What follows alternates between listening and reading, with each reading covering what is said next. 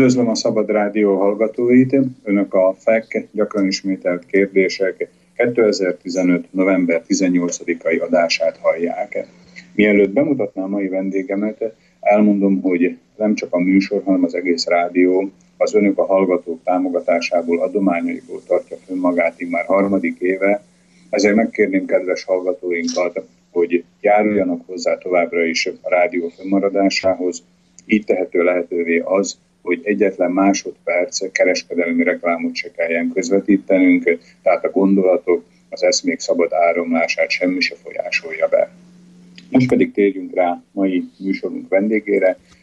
E, bemutatom Kormos László urat, aki a saját meghatározása szerint a Kárpát-medence újraegyesítésének megszállottjaként e, szerepel, vagy pedig ez a gondolatkör lengibe tevékenységét.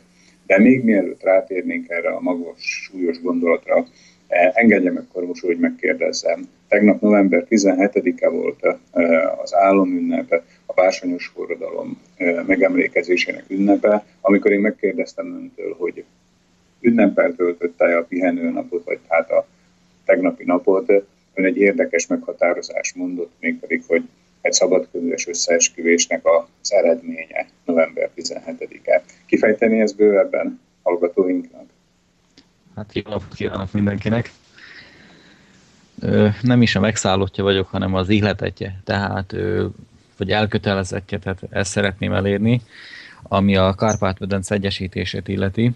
Ez ö, mindjárt elején még elmondanám, hogy ez nem a Nagy Magyarország féle álmot jelenti, mert az egy utopisztikus gondolat, hanem inkább nemzetek konfederációjáról gondoltam, ahol becsületes játékszabályokkal tudnak együtt dolgozni különböző népcsoportok, nemzetek, és akkor majd erről majd később, az kérdésre visszatérve, hát nem, nem úgy mondanám, a szabadkőműves összeesküvés, hanem inkább azt mondanám, hogy ez egy előkészített, jól megtervezett idézőjelbetéve rendszerváltás volt, amit több, több forrásból is igazolni látszik. Az egyik forrás például a Karta 77-nek a létrejötte, a módszer, hogy létrehozták, ahogy irányították, ahogy az akkori vezetőik a Havellel, Václav Havellel együtt, ahogy működtek, gyakorlatilag teljesen pár, teljes párhuzamot lehet húzni a, a liberalizmus, illetve a liberális, annak a modern liberalizmusnak a mozgatóival, ilyen soros alapítványokkal és az ő működési rendszerükkel. Például Havelnek a drámáit német, legalábbis ha jól olvastam és igazat olvastam, németországi színházak vásárolták meg. Igaz, hogy gyerekként próbáltam egyszer egy ilyet megnézni, de hát lehet, hogy nem fogtam föl, de, de úgy nem nagyon értettem az egész és nagyon komoly összeget kapott, így, így mond hivatalosan. Hát akkor, amikor kemény szocializmus volt, a Havel mercedes járt. Én nem, nem irigylem tőle, nem erről szól a történet, csak ugye hogy lássuk azt, hogy ezek az emberek jól el voltak látva információkkal és pénzzel is külföldről. És ez nagyon régóta, tehát nem 89-től. Tehát nagyon hát sok jelen van. hogy Nyugat-Európa vagy Amerika már előre támogatott bizonyos köröket az egykori Csehszlovákiában, hogy majd később egy államfordulatot, egy rendszerváltást tudjon véghez vinni? Igen, így gondolom.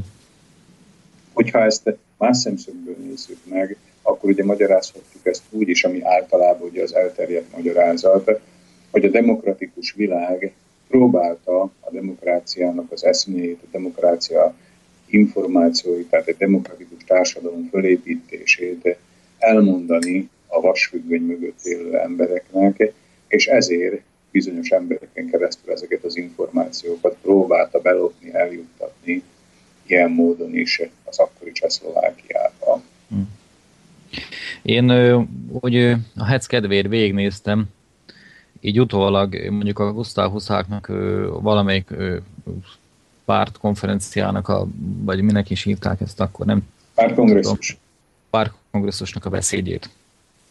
És gyakorlatilag ott furcsa mód előre el volt mondva mindaz, ami történni fog, illetve mi, az, mi a nyugatnak valódi arca. Ugye itt, a, ami hozzánk eljutott információ, az a bőség, a jólét, a szabadság, szabad mozgás, magas fizetések, komoly, magasabb szintű technológiák, tehát gyakorlatilag nagyon kecsegtető volt az emberek számára a nyugatnak afféle fölfogása vagy szemlélete, hogy mi azt akkor, ide, akkor nekünk az vetítve volt. És nem mutatták meg azt a másik arcát, azt az embertelent, ahol munkanélküliek, hajléktalanok vannak, ahol nincsenek, nincsenek az emberek szociális biztonságban, ahol kiszolgáltatottak. És hogyha olyanról beszélgetünk majd, hogy ide demokráciát hoztak, akkor először tisztázni kéne annak a fogalmát, hogy mit jelent az, hogy demokrácia. Tehát, hogyha a démosz, tehát a néporalmat jelenti, akkor jelenleg nyugat, sem nyugaton, sem nálunk nincs demokrácia véleményem szerint.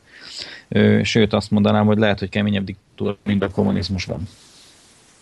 Ezt is ki Tehát, tudom hogyha, majd fejteni. Hogyha egy jelentős különbséget látunk a 89 előtti rendszer, illetve az utáni rendszerben, ugye azért a szabad választásnak a lehetősége megvan adva az embereknek 89 után. Tehát 89 előtt ugye az emberek nehezebben tudták befolyásolni azt. Ö, nem, nincs megadva. Nincs megadva a szabad választás lehetősége. Nagyon egyszerű oknál fogva tudom ezt kijelenteni. Az emberek információk alapján döntenek. Tehát ha alapvetően az információ áramlást ellenőrzik, befolyásolják, irányítják, amelyből az ember döntéseket hoz, amely alapján döntéseket hoz. Utána már, tehát hogyha egy embernek az elméjét, vagy a tudatát, vagy az információt lekorlátozom, megcenzúrázom, utána már elvá- elvárják azt, illetve pontosan tudják azt, hogy az ember hogy fog dönteni, hogyha előtte az, tehát hogyha az előtte információkat ők hozták létre. Na most ugye mi azt hiszük például felvidéki magyarok, egy konkrét példát, hogy nekünk két választásunk van, a, vagy a MKP-t választani, vagy pedig a hitet. Tehát, hogy vegyünk konkrétumokba.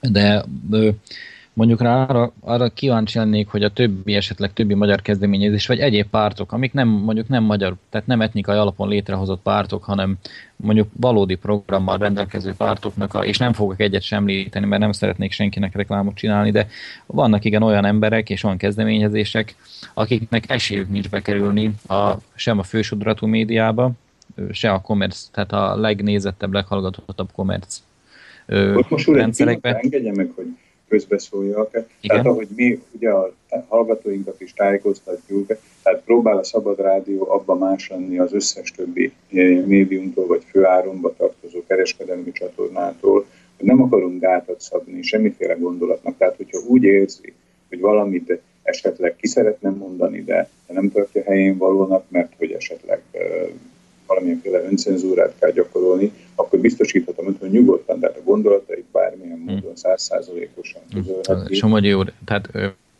én nagyon jól ismerem a szabadadót, szabad rádióadót, hát már a szlovák műsorokban többször is szerepeltem, ismerem a tulajdonosokat, illetve az alapítókat is.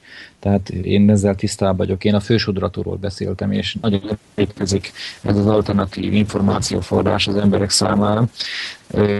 A probléma az, hogy még mindig kevés, az szerintem még mindig kevés emberhez jut el. Ugye alapvetően csak interneten lehet hallgatni, és, és szerintem még kevés ember tud róla. Másfelől Nézze, elég, elég, ez... elég nagy hallgatottságunk van, tehát ilyen százezeres, tehát a százezeret már eléri, de nem is a rádiót akarom én itt most. És mennyi a magyar adásnak például?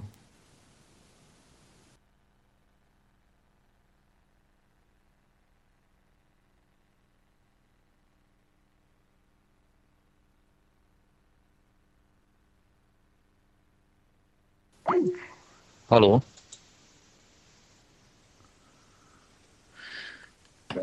Hogy most már a... több, több tízezer ember hallgatja. Felvidéken? Tehát a felvidéki Szlovákia, tehát Szlovákia, Szlovákiába a Szlobodni visszajárást, ugye, tehát a magát a rádióadót, az elérte a százezer hallgatót, tehát hogy százezer különböző helyről csatlakoztak, vagy csatlakoznak rá különböző műsorokra. Ez jelenleg a magyar műsornál, tehát az én műsoromnál, ez néhány ezerbe mérhető, viszont második hónapja létezünk. A rádió pedig mindenféle reklám nélkül három év alatt jutott el arra a szintre, tehát szájhagyomány útján, hogy ilyen nagy hallgatottsága van, úgyhogy én ezt nagyon jónak tartom. Természetesen nem mondhatjuk azt, hogy csak Szlovákiában vannak hallgatóink, mert ugye az internet lehetővé teszi, hogy akár Új-Zélandon is hallgassanak bennünket, volt egyszer egy bécsi hallgató, aki Bécsből keresett meg bennünket, hogy hallgatta a magyar, magyar műsort, tehát azt hiszem, hogy ilyen szempontból ez határtalan. De mondom még egyszer, nem is a rádiót akarom én itt eh, fényezni, tehát azt akartam csak elmondani, bár ezt ugye nagyon jól tudja, hogy semmiféle gátat, tehát valamiféle ideológiai, vagy pedig valamilyen cenzori gátat nem szabunk a riportalanyoknak, tehát mindenki azt mond, amit, amit jónak tart. Ugye ön azt mondta, hogy van néhány kezdeményezés, néhány párt, ami azért másképp fogja fel a demokráciát, tehát nem mint ezek a nagy pártok.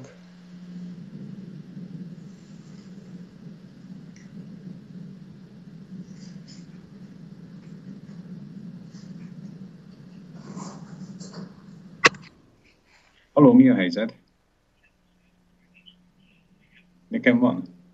Na mindegy, fognak, fognak téged keresni, jó?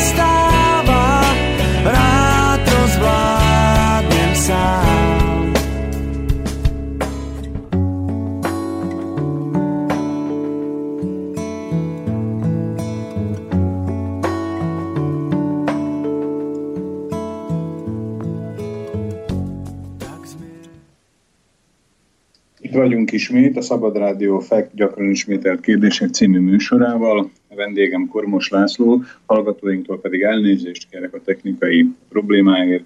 Bízom benne, hogy egy héten belül megnyílik új pozsonyi stúdiónk, és ilyen jellegű problémákkal már nem kell megküzdenünk.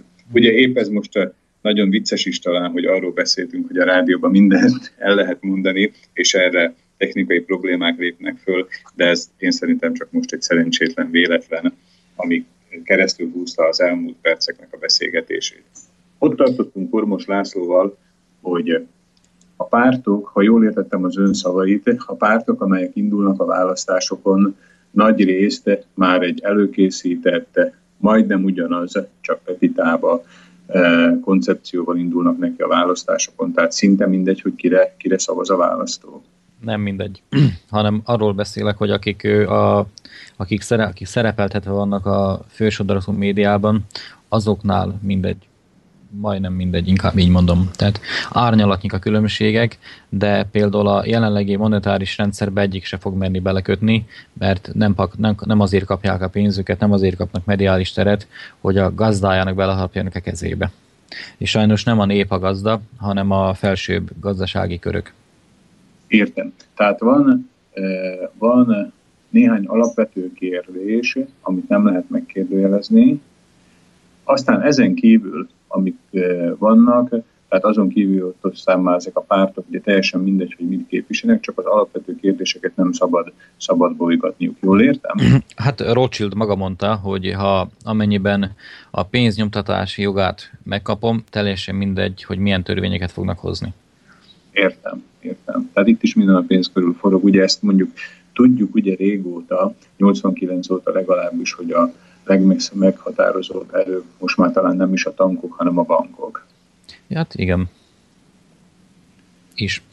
Ö, ami még rosszabb, gyakorlatilag pénz az csupán egy eszköz ahhoz, hogy az a hatalmi elit, amely jelenleg uralkodik, vagy uralkodni vágyik, az ö, annak az eszköze az uralkodásához ez a fajta pénzrendszer, illetve ez a fajta demokrácia, ez a fajta mediális politika, ez a fajta gazdasági rendszer. Ugye alapvetően, ha abba belegondolunk, hogy jelenleg egy versenyalapú társadalmi rendszerben létezünk, élünk, ahol, az, ahol a szó szerint hát a vállalkozásokban például a létatét. És ö, itt ö, nincsenek ö, erkölcsi határok. Itt a pénz és a haszon érdekében bármi megengedett. Nyilvánvaló, mondom, erkölcsi szempontból nem, nem törvények, tehát ugye tilos csalni, meg ilyen, tehát ilyenek azért be vannak téve a, a programba, de például más tönkretenni, dumpingárakon például értékesíteni az ő területén egy terméket, amíg tönkre nem megy, aztán utána, amikor átvettem monopóliumba kerültem, akkor utána vissza tudom emelni az árakat, vagy akár egy olyan olaj, olaj tehát egy olajbiznisz, ahol a, az olaj, mint energia, meghatározó energiahordozó Carter be tud fékezni olyan típusú fejlesztéseket, amelyek mondjuk előidézhették volna már a víz, vízre működő autók létrehozását, és, és sok ilyen esetről hallani és tudni. Tehát a Csehszlovákia, vagy illetve Szlovákia, ugye 89 előtt talán ezeknek a köröknek eh, kívül esett a hatásán, és akkor, hogyha jól értettem a bevezetőbe említett eh, témát, gondolatokat, akkor ugye a nyugati pénzvilágnak, tehát az volt a célja november 17-tel, hogy Európának ezt a részét is be tudja csatlakoztatni ebbe a nagy rendszerbe? Egyértelműen, így gondolom. Hát ott van, nem kell messzire menni, itt van Líbia esete például. Tehát ugye ráfogták Kadáfira, hogy egy diktátor, és ezért jogot formáltak maguknak ahhoz, még az ENSZ jóváhagyása kellett hozzá, hogy betörjenek az országba, és a civil lakosságot mind ellenségképet. Mert ugye, hogy harcol, harcol a Kadáfi rendszer a külföldi megmentők ellen. Gyakorlatilag azt lehet mondani, hogy a, ha egy nemzet harcolt a megszállók ellen. És ezt ő, mi úgy hívjuk, hogy ez a demokrácia bevezetése, amely a világ jólétét szeretné majd mindenki számára biztosítani. Csak ugye az a vicc, hogy Líbiában jobb volt az életszínvonal a Kadáfi rendszerben, mint nálunk, vagy a nyugati demokráciákban. Tehát legalábbis a számok ezt mutatják. Igen, Ugyan, ezt látjuk ugye most nem. más országokban is, talán nem csak Hát most már ugye ott van, itt van, ott van Irak, ott van Szíria, tehát ezek, ott van Egyiptom, Tehát ez a úgymond nyugati demokrácia, azért mondom demokrácia idézőjelbe téve mindig, mert gyakorlatilag ez egy információs diktatúra. Akinél van az információ, akinél van az információ sugárzásának vagy továbbításának a, az eszköze, azt tartja kezébe a társadalmat, ugye, vagy mit gondoljuk? Hát jelenleg egyelőre még így van, és ennek az az oka, hogy a társadalom még mindig hisz, a legalábbis a többsége még bízik ezeknek az információknak a hitelességében. De egyre több ilyen szabadadó lesz, szabad újság, mondjuk a, Zem, a Zemavek, ugye a szlovák Zemavek, az internet is nagyon sokat segít, és egyre inkább úgy én szerintem azért kezd kiszabadulni a Pandora szelencéje, tehát kinyílt a Pandora szelencéje, és a szellem már kiszabadult a palackból. Szerintem ez a folyamat már megállíthatatlan, tehát én optimista vagyok e tekintetben, hát más nem is lehetek, ugye. És ön szerint ezek a mondjuk így másként gondolkodó emberek, vagy pedig rétegek valamikor egymásra fognak tudni találni? Folyamatosan ez történik. Mert Egymásra találnak folyamatosan ezek az emberek, igen. Itt Kelet-Európában ugye azt mondhatjuk, hogy 26. éve eh, történt meg a mondjuk úgy, hogy a információnak, a szabad áramlásának a lehetősége. Nyugat-Európában ez már ugye régebben megvan, vagy talán vannak országok, ahol ez különösebben nem is volt korlátozva, tehát azért biztos Nyugat-Európában az így gondolkodó emberek azért előbbre járnak. Tehát van Kelet-Európának itt is mit eh, beérnie, bepótolnia. Igen, a Nyugat-Európában csak egyetlen gondot látok, hogy ők szerintem valóban szerintem is felvilágosodottabbak nálunk. Másfelől hiányzik nekik az a, az a kulturális alap, amely a Kárpát-Berencét meghatározta több ezer éven keresztül. És ez is egy érdekes téma, amiről érdemes beszélgetnünk és hogy miért is volna szükség arra, hogy Kárpát-medencét újra egyesítsük. Ezek mind összefüggnek, ezek a kérdések, amit, amit boncolgatunk, feszegetünk. Tehát akkor ön nem is elsősorban valamilyen etnikai alapon gondolkodik a újraegyesítésbe, hanem inkább ilyen társadalmi folyamatoknak egyesítését akarná? Tehát azt képzeli el? Ö, én, tehát az, amit én elképzelek, az egy teljesen más társadalmi rend, de ezt nem én képzelem csupán el, hanem nálamnál sokkal okosabb, műveltebb alkotó emberek, akár Halász Józsi bácsit említhetném Magyarországról, aki kidolgozta a, a Nemzetek Konfederációjának a alapelvét, illetve a, a Magyar Szentkorna értékrendnek a alapelveit nem dolgozta ki, hanem egyszerűen leírta őket, amik, amik voltak és vannak is. Tehát az, hogy jelenleg nem alkalmazzuk, az ugye ez nem azt jelenti, hogy ez nem létezik. Tehát ezek mind léteznek, csak nincsenek alkalmazásban. De hát itt van egy nemzeti konfederációja az Európai Unió, nem? Hogyha, hogyha ezt konfederációnak lehet nevezni. Hát... Ö... miben, miben más a, az önök fölfogás?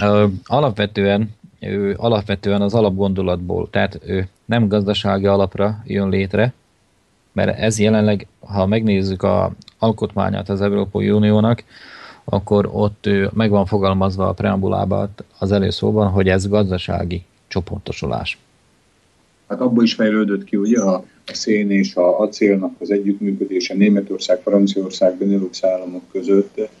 Tehát ugye abból indult ki egy gazdaságiból, de most is inkább úgy érzi, hogy ennek egy gazdasági van, ugye az Európai Unió. Igen, igen, én úgy gondolom, hogy inkább igen.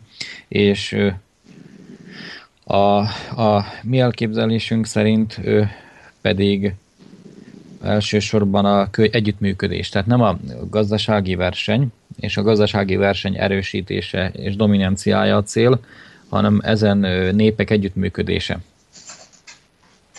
És a különbség az együttműködési elben és a versenyelben alapvetően az, hogy, hogy az a, hú, nem olyan egyszerű önmagában az egészet levezetnem. Tudja, mit Kormos adok egy, adok egy technikai javaslatot. Igen Általában mindig fél óránként megszakítjuk az adásunkat valami kellemes dallamoknak a pihentető meghallgatására. Tegyük ezt most is így, ön választott néhány számot, tehát elsőként Ákosnak a Minden most kezdődik el című számát. Hallgassuk most ezt el, és akkor a következő fél órába pedig nyugodtan rátérhetünk ennek Jó van. Tehát a kedves hallgatóink most a zene, Ákos Minden most kezdődik el. Dobre. E, jó van, köszönöm.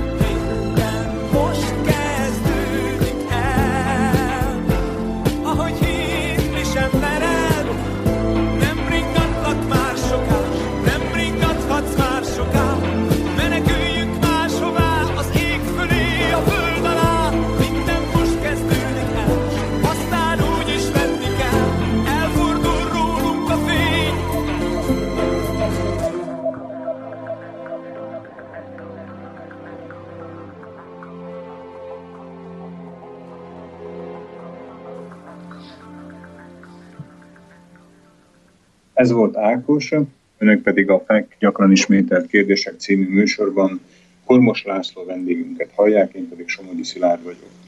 Amennyiben hallgatóink beszeretnének kapcsolódni műsorunkba, úgy megtehetik ezt a következő telefonszámon. 04 83 81 01 01, vagy pedig kérdést is írhatnak vendégünknek a stúdió kukac szlobodnyviszélács.sk mail címen. Most pedig visszatérünk Kormos Lászlóhoz.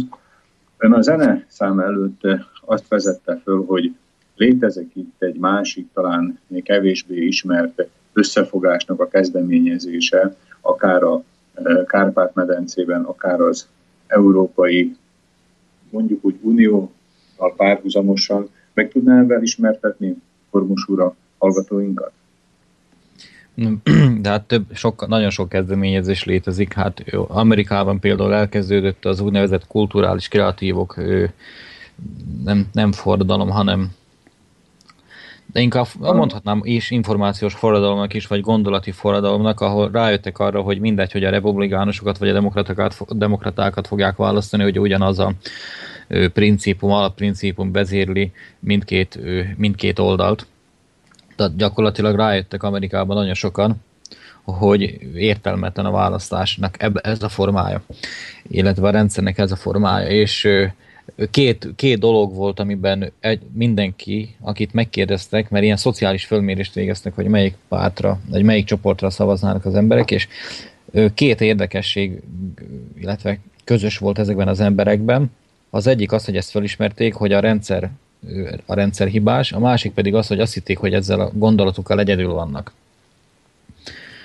És több millió ilyen ember volt. Na most ugye Nyilvánvaló, hogy még ez a fajta gondolkodás talán még egy picit kisebbségben van, mert ez alapvetően egy önálló gondolkodás kíván, hogy az ember erre rájön. És az ugye emberek jelenleg úgy tűnik, hogy lusták gondolkodni, legalábbis a többség. Hát ugye mindig kell valamilyen vezető vagy pedig valamilyen vezető csoport, aki kimondja azokat a gondolatokat, hogy a többi embereknek csak talán meg se fogalmazódik a fejében.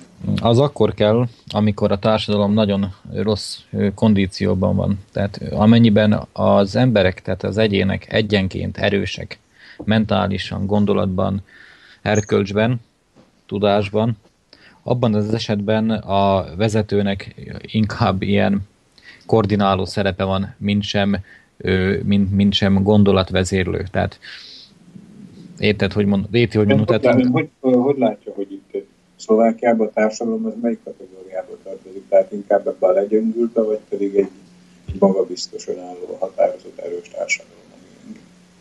Hogy most, hogy milyen a szlovák hát, társadalom? Itt, itt, a szlovák, hát, itt a Szlovákia közép-európaiának a társadalmát, ezt, ezt ön melyik kategóriába tenné inkább? A, a vagy az erősbe? Hát egyértelmű, hát nézzük meg, hogy hogy, hogy működik az ország, milyen eladottsága, hány végrehajtás van ebben az országban, ugyanúgy, hogy Magyarországon, és hogy ezt, ezt teljes mértékben kifosztott, és mentálisan és anyagilag is kifosztott társadalom. Tehát... Hát akkor egyértelműen a gyengék közé tartozik, ugye a Hát úgy, ahogy majdnem az egész világ jelenleg. Tehát nincs, én nem látok tehát néhány indián és esetleg benszülött társadalmakat, vagy akár nem, nem, nem tudom, mert mondjuk Iránt nem vizsgáltam meg ilyen szinten, de vagy a, ilyen busmanok, ha megnézzük például a busmanokat, akkor ők egy kaláka rendszerben élnek. Ugyanúgy, ahogy mi is éltünk a, még, még a Habsburgok idején is tudtuk ezt a rendszert tartani, tehát úgy mondhatnám, hogy majdnem egészen a kapitalizmus bevezetéséig. És a, azért a magyar kultúra az valahol mindig gátat szabott a úgynevezett teljes mértékű vadkapitalizmus elterjedésének, és ezért is volt nagyon fontos a, mind a magyar kultúrát leépíteni, mind a Kárpát-medence egységét megszüntetni, és a szlovákokat, illetve a szláv népeket pedig magyarok ellen fordítani. Tehát Ez ezeket... egybevág azzal, amit, amit előző adásunkban két vendégünk volt, Először volt itt egy professzor úr, a Miskolci, illetve a Debreceni Egyetemről, Klumberger Tamás, talán két hete pedig Hossó Andrea, aki a londoni Citynek volt a egyik közgazdásza, tehát ott dolgozó közgazdásza, és mind a ketten ezt mondták, amit ő is állít, hogy, tehát ha, hogy a globalizációnak az egyik lényege, hogy a nemzetek tűnjenek el, tehát a nemzetek határolja, a nemzetállamok azok eh, oldódjanak föl, és hogy minden ilyen nemzeti identitás az legyen minimalizálva és redukálva. Ebben biztos vagyok, ugyanis alapvetően az embernek a nyelve határozza meg a kultúráját. Na most ugye egy globális világban egy igénytelen nyelvet vennénk fel, például az angolt, annak érdekében, hogy egymással tudjunk kommunikálni, akkor lassacskán ugye ugye, el, hogyha elvesztenénk teljes mértékben a kultúránk lényegét, akkor ilyen ezt a kozmopolita vagy szürke, ezt a, a összemosott úgy mondanám, hogy gyökértelen rendszereket hoznának létre, és ennek, illetve egyéneket, és ennek az volna a lényege részükről, mert akkor egy teljesen távezérlésű, felső irányítású lények jönnének létre, amelyeket új csettintéssel lehetne jobbra-balra mozgatni. Egyébként ma ez történik is a maga módját, tehát hogyha a média, média manipuláció illetve a propaganda az, az erről szól, hogy már most is az embereket beetessék, hazug információkkal lássák el, és így ő, gyakorlatilag egy mentális káoszban tartsák őket. Mondok em... egy másik példát Igen. is, tehát a, egy régebbi vendégünk volt a palettának a teljesen szinte a bal oldaláról Moldova György író, akinek szinte mintha a szavait hallanám most, ahogy önt hallgatom, aki elmondta, tehát hogy a mostani társadalomban azzal találkozik, hogy egyen emberek, betanított munkások tömegei a cél, amit el kell érni, akik dolgoznak, hazamennek, berúgnak, vagy pedig így mondja, gyereket csinálnak, lefekszenek, azt alszanak, és másnap kezdődik újból ez a, e, az egész. Tehát ezt, ezt most már nem az első, akitől ezt hallom, hogy így látja a társadalomnak a jövőjét, tehát akkor ez, ez az ön, szempont, ön véleménye szerint is egy ilyen felé halad. Én a múltját látom, így nem a jövőjét. Tehát Úgyhogy én szerintem eddig így volt, és mostantól folyamatosan változni fog pozitív irányba. Erről, ha nem mondom, ha nem lennék én erről meggyőződve, akkor, akkor értelmetlen lenne az a munka, amit ön is csinál jelen pillanatban, és én is csinálok azzal, hogy beszélgetünk, illetve azzal, hogy kutatok, dolgozok, és mondjuk én is embereket keresek és kapcsolok össze. Igen, hogy próbálok információt eljutatni, tehát olyan információt eljutatni az emberekhez, ami esetleg a kereskedelmi csatornákban nem kívánatos, mert ugye azt mondjuk, hogy a cenzúra megszűnt, de hát mégis ezt is úgy hallom más, más szereplőktől, hogy, hogy vannak nem kívánatos témák, vagy vannak olyan témák, amit esetleg a hirdetők nem szeretnek, ugye mi ezért nem közünk hirdetéseket, vagy vannak olyan témák, amit a témák, amit az uralkodó párt nem nézi jó szemmel, és akkor megkérdőjelezik egy-egy szerkesztőnek, vagy egy-egy olyan embernek a állását, aki meghív ilyen embereket a, az adásába. Mm, tehát akkor egy, egy eh, hogy is mondjam, ön, öncenzúra lépett be a régi hivatali cenzúra.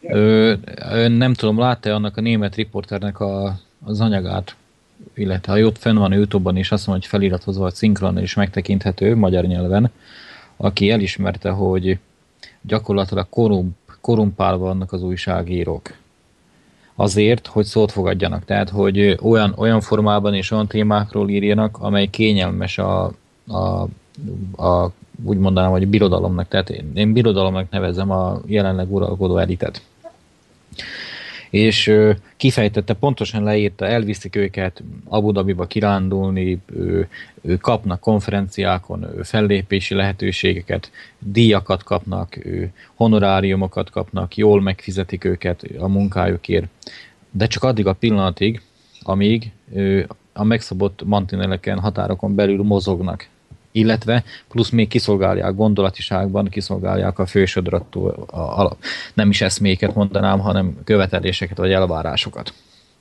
És erről újságírók most már nyilatkoznak. Tehát ez most már nem az, hogy mi innen alulról ezt, ezt látjuk vagy érezzük, hanem onnan az ő köreikből jönnek elő ezek az információk.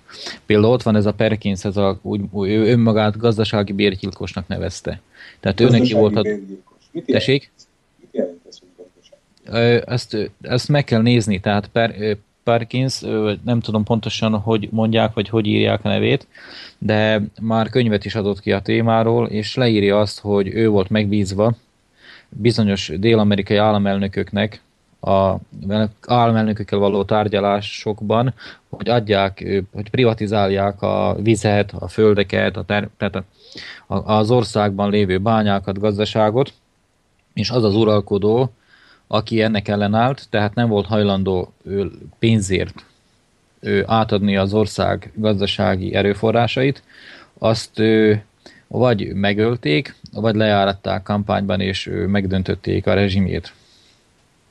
Tehát amennyiben mondjuk olyan nép volt, hogy fölvilágosodottabb nép volt, és nem volt hajlandó mondjuk rá egy ilyen kampánynak bedülni, és újra meg, megszavazta ugyanazt a diktátort, idézélve téve, akkor utána mondjuk lezuhant egy repülőgéppel, vagy véletlenül előtték, vagy ilyesmik történtek ezekkel az emberekkel.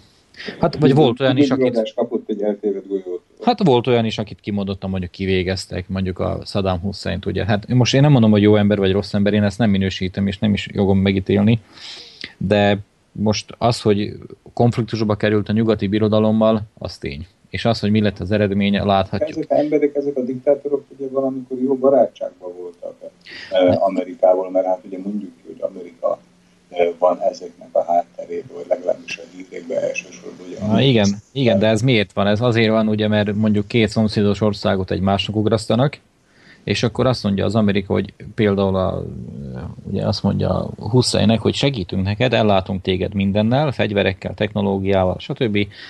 De akkor kérjük a kőolajat. Vagy ilyen áron is ilyen áron. Most még ezek hipotézisek, tehát én ezeket, ezekkel nem foglalkozok ezzel a kérdésekkel olyan mélyen, hogy én most azt mondjam, hogy én most kimondom a, az igazat, csak amik, amiket így összeszedtem információ morzsákat. Tehát ugye, és akkor nyilvánvaló, hogy addig, amíg tartott a háború, addig, addig kiszolgálta ugye a, a nyugati birodalmat, aztán amikor már nem volt háború, akkor úgy gondolta, hogy már nem folytatja a saját népének a efféle megfosztását, és akkor megjött, megérkezett a válasz. Értem, tehát az olaj, olaj az meghatározó konfliktusnak a Hát pont. most konkrétan a Hussein esetében gondolom, igen. hogy az volt a fő. hát a Kadhafi is, ugye gondolom. Hát a Kadhafi, igen. Hát ugye eleve Irán és Kadhafi és többiek is tervezték, hogy, hogy már nem dollárban fognak el számolni. Azt lehet mondani, hogy ha, hogyha a petrodollár megszűnne, tehát megszűnne a úgynevezett olajfedezete a dollárnak, akkor gyakorlatilag Amerika gazdasága pillanatban összedőlne. És ezt nem, nem én mondom. ugye, hogy ahol, ahol olaj van, az érdekes válik, E, de olyan országok, ahol szintén nincs demokrácia, de nincs olaj se, azok már nem annyira érdekesek. Például ugye Észak-Korea az, az mondjuk úgy, hogy végan viszi tovább az antidemokratikus államformát, tehát ott nem akar beavatkozni nyilván azért, mert nincs olaj. Mindegy, hogy olaj, bármilyen érdekeltsége, ha van ott, tehát nem, nem csak olaj van, tehát vannak egyéb típus, uránbányák lehetnek, gyémántbányák lehet, bármi lehet, ami erőforrás, valamilyen energetikai vagy alap, tehát nyersanyag erőforrás. És úgy érsz, hogy Európának is mit kell küzdeni? A Európa alapvetően tranzitország, tehát főleg Közép-Európa. Tehát Kárpát-medence nélkül nem tudnak közlekedni a nyugat és kelet egymás közt, esetleg levegőben. Még ott-ott is nehezen, hogyha nem engedi mondjuk át a légterén ez a mondjuk egy kár... Hogyha az, a, az a, az ide, amit megismert a beszélgetésünk elején, hogy itt a Kárpát-medencében a nemzetek újraegyesülnek, tehát egy nagy konfederációba, akkor nem, nem igen tenne ez jót ennek a tranzitútnak, úgy gondolom, tehát egy kicsit bezavarna. Ja, nem, éppen, épp, hogy nem, mert hogyha ez létrejönne, például, hogyha mondjuk gondoljunk el egy ilyen észak-déli koridort, Lengyelország, Szlovákia, Magyarország és Horvátország, csak ezt a négy országot. Igen. Gyakorlatilag két tenger, észak és a földközi tenger lenne a határvonal, Igen. és gyakorlatilag ebből kifolyólag a zsar, a, ezeknek az országoknak jelenlegi zsarolhatóságát tudnánk csökkenteni. Ugye, mert akkor már olyan, olyan erőforrás, illetve olyan, tehát olyan erőnk lenne, illetve pozíciónkból kifolyólag, amelyből ö, meg tudnánk akadályozni azt, hogy bármilyen típus ilyen gazdasági vagy egyéb háborút indítsanak országaink ellen. Ennek hiára északon az óceán felé, lent meg ugye hát a földközi tengeren keresztül az Jó, csak azért mondom, hogy ez eleve alapvetően ez stratégiailag óriási dolog lehetne. De ehhez az kell, ugye, hogy ezek a népek, akik ezekben az országokban laknak, ezt akarják. Ki lenne ennek, És akkor ez... ennek a, egy, egy hajtómotorja? Melyik ország, melyik? Ö, mindegy.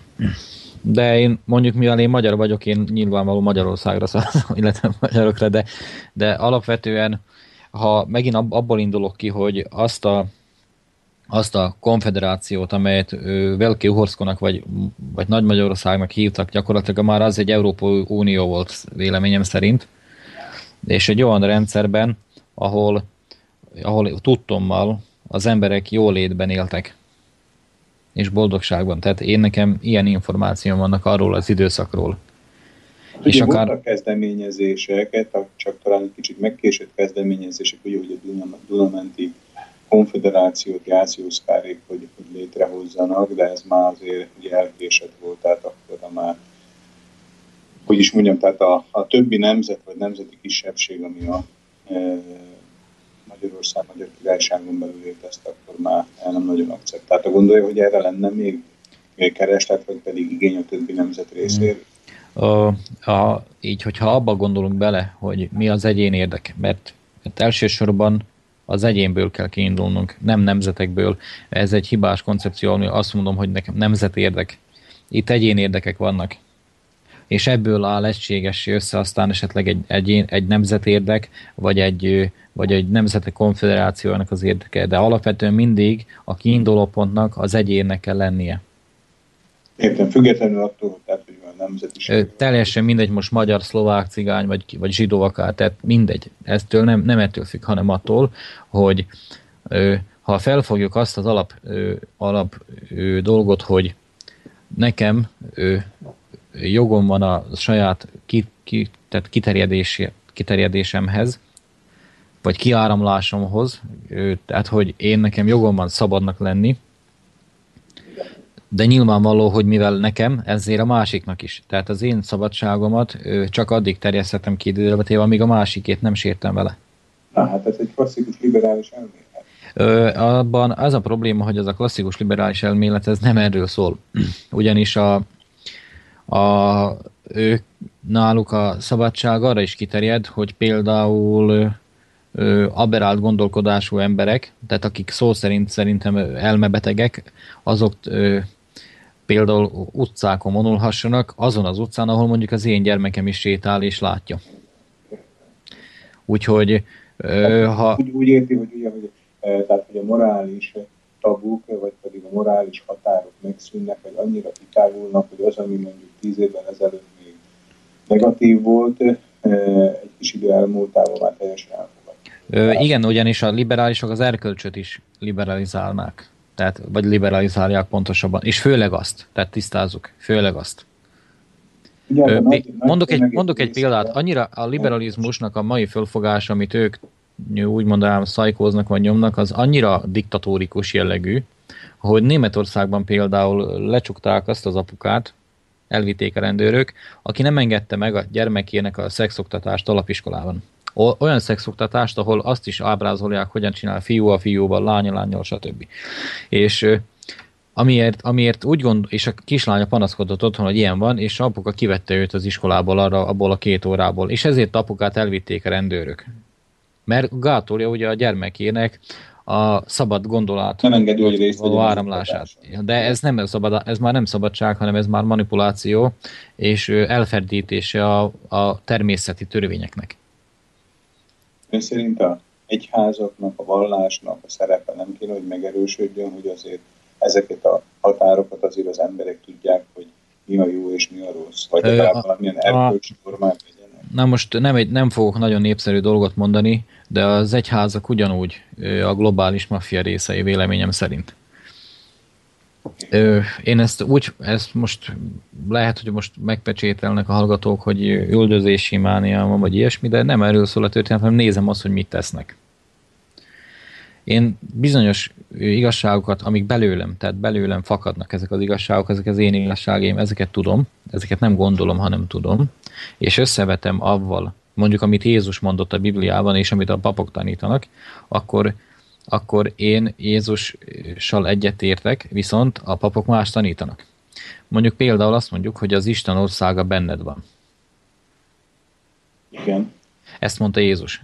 De, a, de ezt a papok nem mondják. A papok azt mondják, hogy Isten országa az a templom. Kormos ez, ez logikus természetesen, amit mond, illetve gondolom, hogy a hallgatóknak is nagyon sokszor támadnak kérdőjelek gondolataikba, tehát az, amit a Bibliában olvasnak, illetve a létező egyházakban eh, látnak, de hogyha nem azt veszük, hogy ön, aki egy eh, ennek a témának egy avatott ismerője foglalkozik ezzel, vegyen egy normális eh, polgárt, aki végzi a munkáját, dolgozik, gyermekeket nevel, esetleg másodállása van, és nem biztos, hogy föl tud annyi időt szabadítani, hogy ezekkel a kérdésekkel foglalkozzon. Egy ilyen ember számára nem kézenfekvő megoldás az, hogyha elfogadja az egyháznak a tanítását, és akkor nem kell neki minden nap kigondolnia azt, hogy mi a jó, mi a rossz, ezt lehet-e, ezt nem lehet, hanem van egy, van egy keret, amit az egyház azt mondja, hogy ez így van, és akkor ő ahhoz igyekszik hasonlítani. Ezt határozottan utasítom. Pontosan épp, éppen azért, amit előbb mondtam, mert az Isten országa bennünk van. Tehát minden, minden ember, minden pillanatban, minden cselekedetében pontosan tudja, hogy az jó vagy nem jó. Ehhez nem kell egy ház. Az egy más kérdés, hogy mennyire tud jó lenni, mennyire van hozzá ereje. Tehát, hogy mennyire képes ellenállni annak a fősodrásnak, amely őt a, inkább a rossz felé viszi el, tehát vagy, vagy, vagy arra ösztönzi, hogy a rosszat döntse, a rossz mellett döntsön. És a liberalizálás, pontosan elkölcs liberalizálása az, amely megkönnyíti idézőletével az embereknek a rossz felé döntését. Tehát úgy látom, Mert... hogy, hogy a elmúlt már több mint 20 évben ugye egykori Csehszlovákiában és Szlovákiában, Magyarországon azért a liberalizmus eléggé marginalizálódott, mint politikai irányzat. Tehát ez a, ez a ugye most már nagyon sokszor a szabadossággal, a szabad erkölcsökkel eh, azonosítják a liberalizmust, és talán már nincs is ország itt Közép-Európában vagy Közép-Kelet-Európában, ahol a liberális pártok valamilyen nagy meghatározó erőként lépnének. Tehát, hogy azért az emberek erre rájönnek, azért csak idő kell hozzá. A, az a baj, hogy tehát gyakorlatilag ö, a úgynevezett extrém liberalizmus, amiről én most beszélek, annak a, az a manifestációja, amit, amit a extrém liberális pártokban fejeződik ki, azok el lettek utasítva, és ez is a pozitív jel. De viszont ezek a liberális emberek, de liberális gondolkodású emberek, vagy azok szépen beszivárogtak már folyamatosan a többi pártba is, tehát csak ott ő, nem tudnak annyira manifestálódni, illetve rögtön kitudódna, hogy, hogy kik azok, akik valahol a háttérből őket irányítják, vagy próbálják irányítani. Most mondom, ahhoz, hogy én a pártokkal foglalkozzak, ahhoz nincs kell se kedvem, se időm, tehát én nem is annyira, nem is annyira érdeklődök irántuk, az, hogy kik, kik csinálják a pártokat, hogyan csinálják, nem foglalkozok már vele, mert időpocsékolásnak tartom. Én elsősorban most is erre ösztönzöm, és erre hívok fel minden, minden kedves hallgatót is, hogy önmagával foglalkozzon. Tehát amit mondott előbb, hogy ő elmegy dolgozni, és éppen ezért nincs ideje, pontosan ez a, ez a lényeg, hogy neki, neki ne legyen ideje. Hogy mindig más mondja meg majd ő neki, hogy neki mi a jó, és hogy neki mit kell tennie. De a jó és a rossz gondolat, illetve az erkölcs, az velünk, született tulajdonságunk, belénk van kódolva. Tehát ez, ehhez nem kell senki, hogy ezt elmondja. Segítők lehetnek, tanácsadók lehetnek, és ez kell is, mind, tehát mert, ez, mert, ez, mert azért vagyunk társas lények, hogy segítsünk egymásnak, de nem a, a, alapvetően az embernek önmagából kell kiindulnia. Értem, de hogyha, tehát ugye jelenleg a demokratikus politikai rendszerbe, tehát változtatni csak politikai téren lehet. Tehát, hogyha ön például azt mondta, hogy nem is érdeklődik a politika iránt annyira, akkor, akkor milyen módon lehet változást hmm. Hát politikai úton semmiképpen nem lehet változást elő elérni, mert ahhoz, hogy a, a, mert a politikai változás az már okozat, nem az ok. Tehát nem fordítva fog történni a dolog, tehát nem a politika fogja megváltoztatni a társadalmat, hanem a társadalomnak kell a politikát megváltoztatnia. Tehát elsősorban az egyéneknek kell föl, fölnőniük arra a szintre, hogy ők először be tudják definiálni, meg tudják határozni az, hogy mi az ő egyéni érdekük. Tehát oda kell eljutni, hogy önmagunkat meg tudjuk határozni. És amikor ez sikerül, és nem más fogja megmondani sem az egyház, se egy politikai párt, se egy rendszer, hogy én ki vagy mi vagyok, hanem én tudom saját magam megmondani, hogy én ki vagyok, miért születtem, mi a dolgom, akkor tudunk elindulni egy új rendszer felé. Értem, ezt, ezt nagyon azt hiszem, hogy könnyen érthetően és, és szépen mondta, hogy nem a politikának kell a társadalmat meghatározni, befolyásolni, hanem a társadalomnak kell befolyásolni a politikát. Innen Igen. folytatjuk a műsorunk következő részében. Ismét elérkeztünk egy zeneszámhoz. Újra Ákost választotta a mai vendégünk Koromos László. A Veled utazom című számot halljuk most, tehát most pár perc zene. Thank you.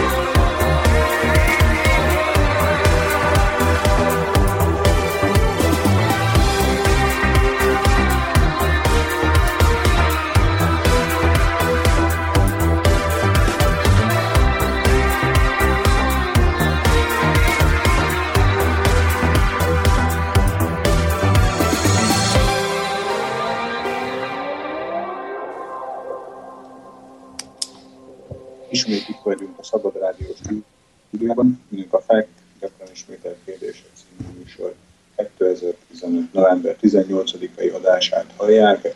Mai vendégünk Kormos László úr, akinek a 0483 81 0101-es telefonszámra lehet kérdést föltenni, vagy amennyiben írásban akarják őt elérni, akkor a stúdió kukac szlobodnyviszjelás.sk SK címen lehet kérdést föltenni, természetesen a mai műsor idejére vonatkozik 14 óráig ez a két elérhetőség. A zeneszám előtt Kormos úrral arról beszéltünk, hogy igazából a változásnak a társadalomból, az egyénből kell kiindulnia, nem pedig a politikai pártok azok, akiknek, ha jól értettem, rá kéne erőszakolniuk a elképzelésüket, vagy pedig a őket mozgató hatalmasok elképzeléseit az egyes emberekre. Jól látom ezt? Most Igen, így gondolom. Van esetleg valamilyen kezdeményezés, tehát amikor már nem csak egyének gondolkodnak őhöz hasonlóan, hanem e, valamilyen nagyobb közössége az ilyen egyéneknek, ha tudnak egymásról, így másként gondolkodó emberek, vagy pedig a környék. A, amennyi a másképp gondolkodó ember, azok mind egymást még nem ismerik, viszont már elkezdtek csoportokba tömörülni ezek az emberek. Tehát Magyarországon például létezik egy olyan csoportosulás, amely az Apostoli Magyar Királyság nevet hordozza. Apostoli Magyar Királyság. Igen. Tehát ez egy, ez egy kísérlet, mondjuk én nem Ön tudom. ennek a nem, nem, nem vagyok tagja, mert az alapítójával gondjaim vannak, tehát a Borbé úrral, aki elég furcsán viselkedett ők. Be is engedték mondjuk a frisbee-be, a nem tudom melyik televíziónak a műsorába, és ott az a módszer, ahogy ő ezt elmondta, az hiteltelené tette őt számomra, de állítólag már nincs benne, de lényegtelen nem is az a lényeg, hanem önmagában az, hogy... szimpatikus az ön számára, igen, igen, igen, csak az egyénekkel még van gondom, tehát, és eleven de viszont mondom, de a, a, a lényeg, a, mi a, a lényeg ennek? Hát a, nagyon ugye, érdekesen uh-huh. hangzik ez a apostoli magyar királyság, tehát tudna néhány e, tehát lényeges gondolatot ezzel kapcsolatban elmondani, mert nem biztos, hogy minden uh-huh. hallgatom. Hát ugye alapvetően ugye, hely, tehát a fő célja helyreállítani a Magyarországon a szakrális királyságot, ami sokakban kiveri a biztosítékot, mert ugye eleve mikor azt hallja, hogy királyság, akkor egy, egy diktátor, egy despotra gondol, aki ura, majd kor, megkornázzák és uralkodni fog az ország fölött. Csak ugye a szakrális királyság azt jelenti, hogy a király nem uralkodik, hanem szolgál. A népét szolgálja, ugye? A népét szolgálja, és a nép, így van, és a nép választja meg. Értem. Tehát egy szó szerint a nép választja meg. És nem is, nem is tud a nép rosszul választani ebben a rendszerben, mert ő, a, állítólag a koronának van egy olyan tulajdonsága, hogy nem is teheti bárki a fejére, mert ha nincs olyan szellemi szinten, hogy, ő, hogy tudja az országot irányítani, akkor hogy beleőrül abba, hogyha a fejére teszik a kornát. Na most ezek lehetnek ilyen misztikumok, meg mendemondák, nem próbáltam ki, nem láttam senkit, aki kipróbálta, tehát ezt, ezt, ezt tényleg csak ilyen érdekesség kedvéért mondtam el. Hát még a... nagyon régóta, nagyon régóta ugye nem volt ember, aki a fején viselhette a... Most a magyar koronáról beszélünk, ugye? Ja. Tehát a magyar igen, magyar igen. Sőt, hogy, ha vele megyünk a történelembe, akkor láthatjuk, hogy nagyon sok király nem ismerte a fejére tenni. Legalábbis van ilyen indíció. Tehát, vagy És el tudja képzelni, hogy most a 21. században, bár igaz, hogy ugye Magyarországon, illetve a magyar népben a király tradíció, akár a népmeséktől kezdve a mondákig, meg hát a történelem tanításig, az, az folyamatosan jelen van. Ön el tudja azt képzelni, hogy a mostani társadalom, ami magát modernek eh, vallja, modernek tartja, hogy visszatérne egy, egy, egy királyságba? Hát ő, természetesen, hogy el tudom képzelni, hát ma is vannak királyságok. Spanyolország, Monaco, Nagy-Britannia is sorolhatnám, tehát Dr. Rend, Egyébként Dr. amikor beszélgettem, beszélgettem például e, ilyen, ilyen ismerőseimmel, akik tehát királyságban laknak, tehát most létező királyságban, Európában, ők úgy próbálták megközelíteni nekem, vagy magyarázni a királyságnak a lényegét, hogy a király megengedheti magának azt, hogy ne legyen se a ellenzéknek, se a kormánypártnak a barátja, mert hisz ő úgyis király, és nem a választások fogják eldönteni azt, hogy ő marad-e király vagy sem, hanem az, hogy ő ugye élete végéig király, tehát így a népnek az érdekét tudja figyelembe venni, vagy legalábbis ugye a mai fölvilágosult uralkodókról, monarchiákban azt mondjuk, hogy tényleg a népnek az érdekeit igyekeznek figyelembe véve. Tehát nem kell figyelembe venniük az aktuális választásoknak a, az eredményét. Ilyen szempontból akár még, akár még pozitívnak is tűnik, hogy királyság. amennyiben nyilvánvaló, tehát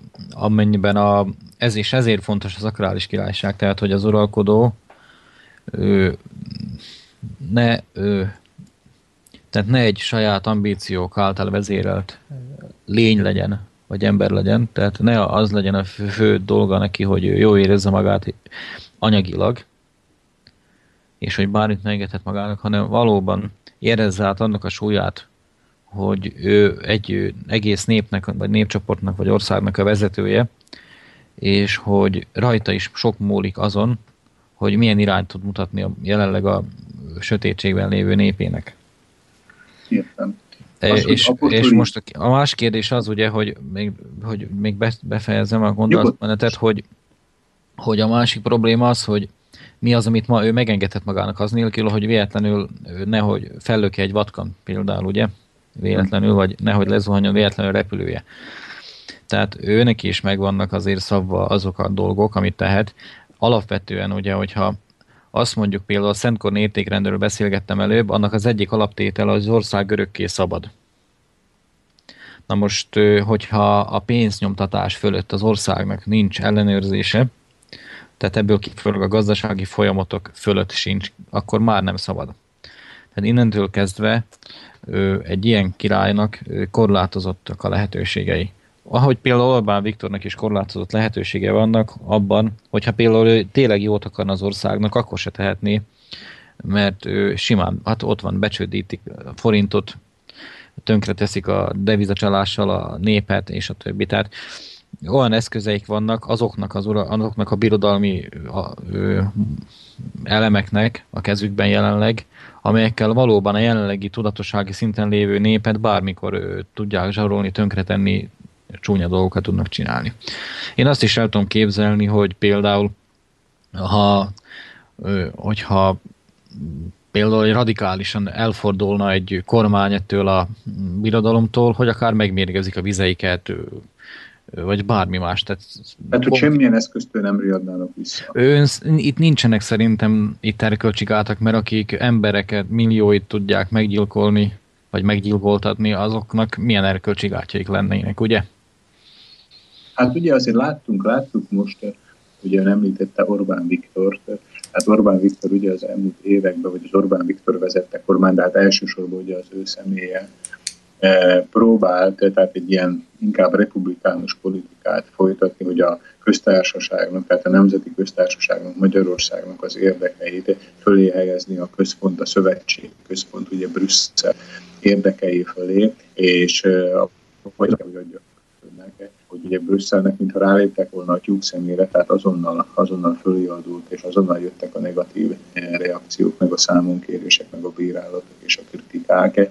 Tehát ön úgy látja, hogy, hogy ez egy ilyen kis lakmuszpapír volt, hogy egy kicsit ellentmondott már valaki, és azonnal megváltozott a reagálásnak a hangneme. Hm.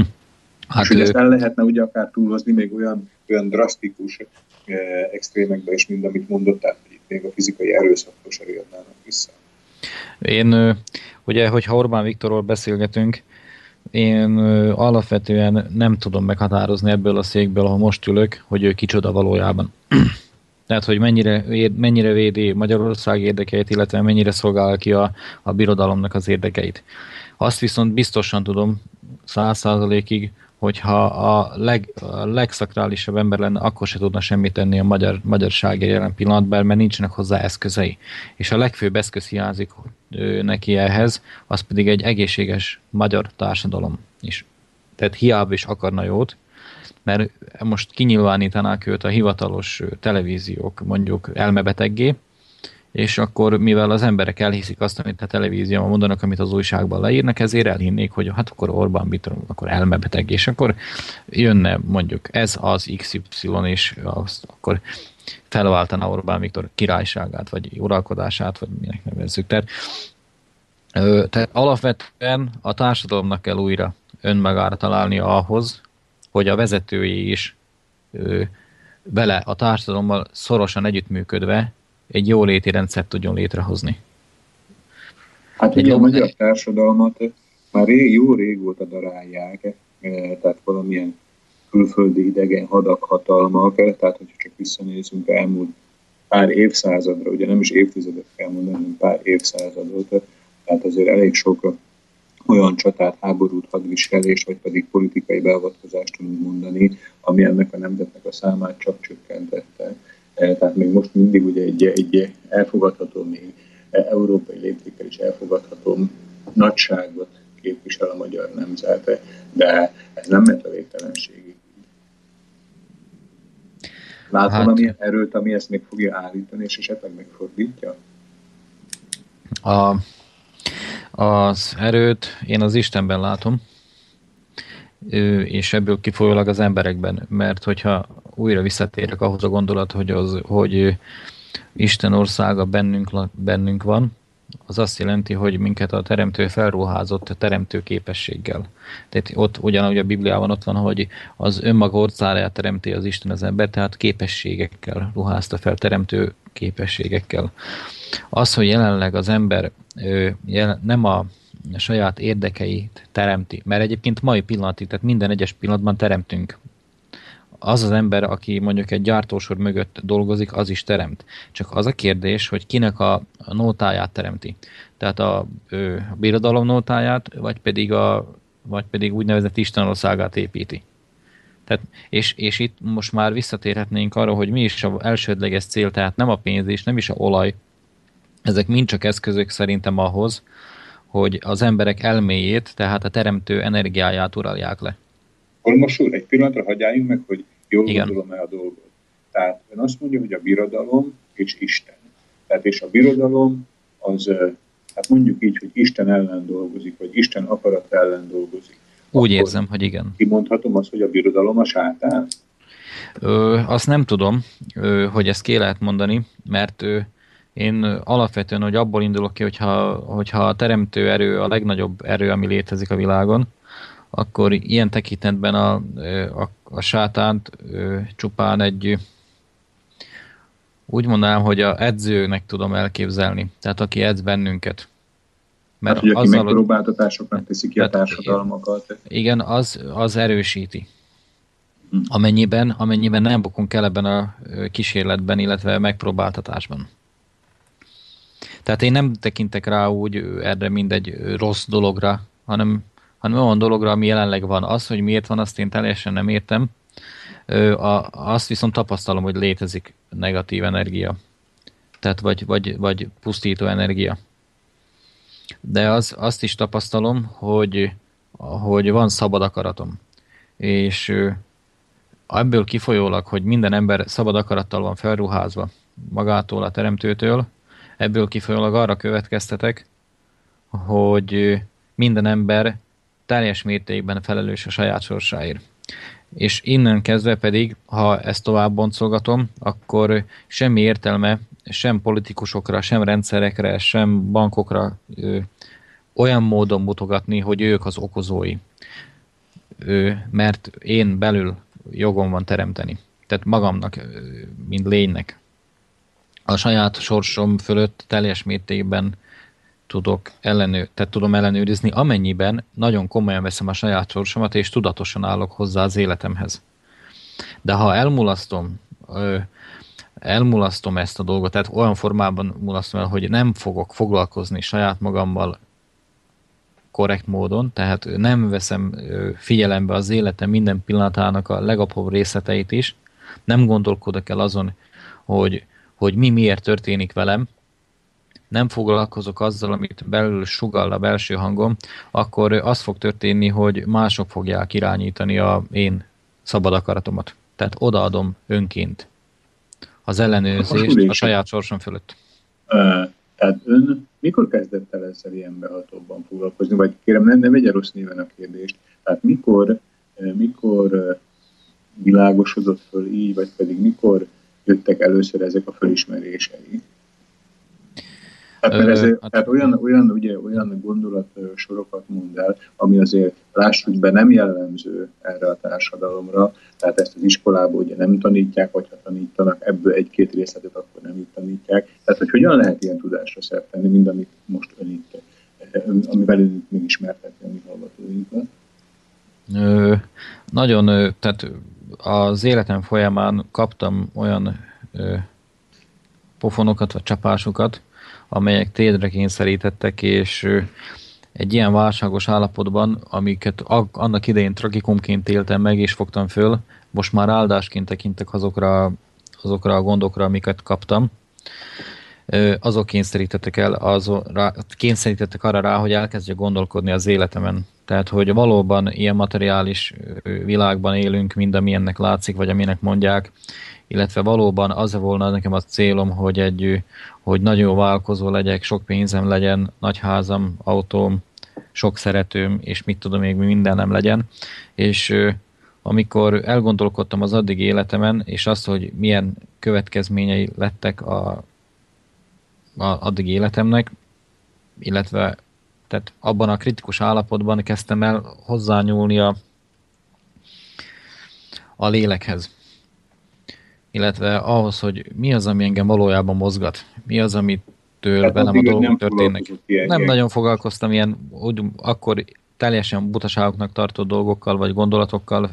Ezt úgy gondoltam, hogy ilyen a sikertelen embereknek a ö, ö, ö, eszköze, mert nem tudnak pénzt keresni, akkor ilyenbe keresik a örömüket. Tehát, hogy ez menekülnek inkább a... Igen, igen, hogy ez ilyen, ilyen menekülés a, menekülés a, a tehetetleneknek, úgyhogy aztán ez valójában érdekes, hogy én is ugye menekültem ebbe a helybe, de viszont itt találtam rá a boldogságomra. Tehát arra a fajta boldogságra, amikor, amikor sokkal nagyobb biztonságban érzem magam, mint bármikor előtte.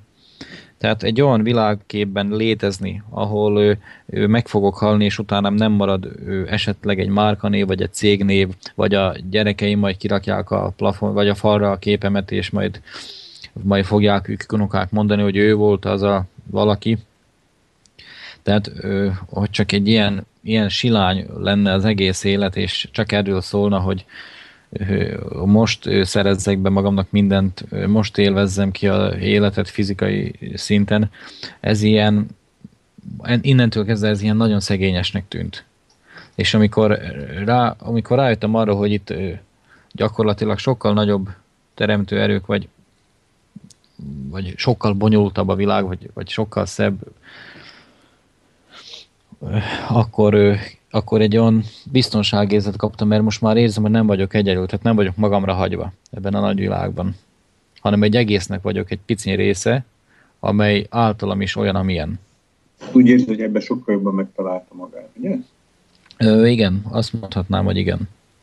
És akkor, akkor, amikor ezek az érzések tehát megérintették, akkor elkezdett hasonló gondolkodás emberekkel találkozni, vagy ilyen jellegű témákról olvasni, egyáltalán hol lehet hozzájutni a, alapvetően törvényszerű dolog az... Tehát, hogy hogy történt az, ez az ön esetében konkrét? Hát az úgy történt, hogy ugye elhagyott az első házasságomból a feleségem, teljesen csődbe ment a cégem, illetve csődbe vittem a cégem, és akkor gyakorlatilag teljes padlót fogtam, és kaptam a barátaimtól olyan könyveket, mint például Négy Egyesség, vagy a Szeretet iskolája, négy amelyek egyesség? szeret négy egyesség, és négy. ugyanattól az írótól a Szeretet iskolája, és Ilyen. olyan, tes, a, egy dél-amerikai író, Ruiznak hívják, azt hiszem, már rég olvastam, úgyhogy és nem, és nem, nem jegyeztem meg úgy a nevét, de, de önmagában az... Még maradt az, a, az gondolom a írónak is a legnagyobb öröm. Önmagában azok a gondolatok, amelyek ott le voltak írva, azok olyan erős visszhangra találtak bennem, egy olyan, fe, tehát ez olyan felismerés, ez olyasmi, mint amikor mondjuk van egy, kap az ember mondjuk egy ilyen talalós kérdést, vagy, vagy feladványt, egy logikai feladványt, és van, amikor nem tudja megoldani. És akkor megnézi ugye a fizet végén a megoldásokban, hogy mi a, mi a végeredmény, és akkor az a felvilágos, az a megdöbbenés, hát ez ilyen egyszerű. Jé, ez tényleg így van és ez, ez az én esetemben sokszoros volt, mert ugye nem egy rejtvényről volt szó, hanem az életemről. És nem arról szólt a történet, hogy most túlélem, vagy tehát szó szerint akkor azt hittem, hogy nem fogom túlélni ezt az helyzetet, és gyakorlatilag nem, hogy nem, hogy túléltem, hanem sokkal magasabb szintre tudtam kerülni mentálisan, mint ahol előtte voltam. Ezeknek az élményeknek a hatására.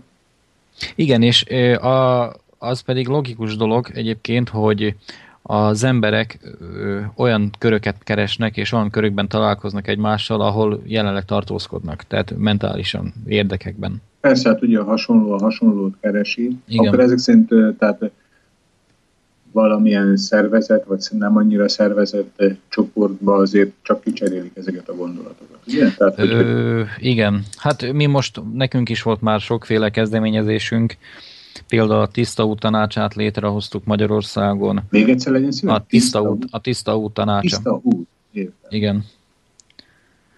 Ez ö, működik még ez a... Ö, működik, önmagában működik a tanács, de ö, létrehoztunk egy honlapot a www.jövőútja.hu címen, útja.hu, ahol szintén a, szintén a Szentkor Nétégrend mentén hmm. fejtünk ki gondolatokat, és leírunk például olyasmit, hogy a, az önrendelkezéshez való jog, hogy az miről is szól gyakorlatilag, és hogy milyen módon nincs jelenleg a jelenlegi törvénykezésnek és hatalomnak joga betartatni velünk azokat a törvényeket, amelyeket ők hoztak létre a mi kérd, megkérdezésünk és beleegyezésünk nélkül. Ugye ha azt gondoljuk, hogy most demokráciában élünk azért, mert minden négyebe megválaszthatjuk a képviselőinket, akkor ez egy tévedés, mert ezeknek a képviselőknek a nap, minden egyes nap konzultálnia kéne velünk, el kéne mondaniuk, hogy milyen törvényeket terveznek, és meg kéne kérdezniük, hogy jóvá hagyjuk, hogy szeretnénk ezeket a törvényeket. De nem ez történik, hanem elmondanak olyanokat, hogy 3 milliárdot költ, a, vagyis lop el a Ficop, mondjuk mondja a Matovics, ugye? Ö, aztán például a Bugár mondja, hogy ideje lenne lecserélni azt, mert de most milyen, ezek, ezek politikai programok? És ha rámegyek a honlapjukra, azok is igénytelen lózungok, tehát a, amiken nem lehet őket megfogni, és nem lehet számon kérni. És például ugye ott, van, ott volt az S100 példája, aminek ön is részese volt, nézze meg azt a programot, egy nagyon korrekt és jól kidolgozott programról beszélgetünk, amely, amelyet ön is fölvállalt annak idején, de kifogás megvolt, hát a koalíciós partnerek nem, nem engedték meg, hogy ezt végighöz vigyük. Abban a pillanatban ki kellett volna lépni a koalícióból, hogyha egy pár, és ezért is épült de szerintem az SAS annyira, amennyire leépült. És sok fiatal elhitte nekik azokat a fordalmi gondolatokat, például a, a járulék, a, a járulék bónusz, hogy minek mondták?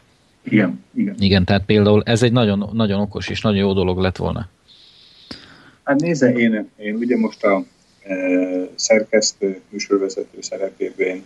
Nem akarok átlépni a riportalany, vagy pedig a Elnézést kérek öntől, hogy... Nem, nem, ezt minden további nélkül, csak én nem szeretnék most a magam részéről, tehát ezekben a témákban magam személyét valamilyen módon ezzel összekapcsolatba belelépni.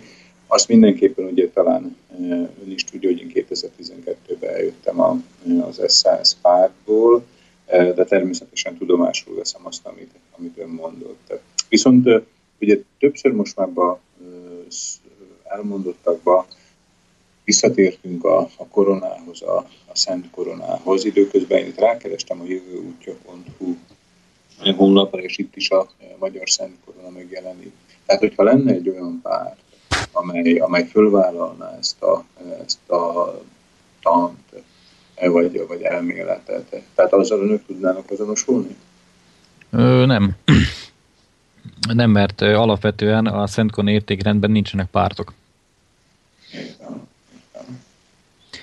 És ugye, hogyha abba elgondolok, hogy egy olyan eszközzel szeretnék megváltoztatni a rezsimet, amely eszköz ellen, ha, nem ellen harcolok, hanem annak a megszüntetése mellett teszem le a voksot, akkor már rossz. Tehát, hogy a, ez egy olyan eszme. Engedje, engedje meg Igen?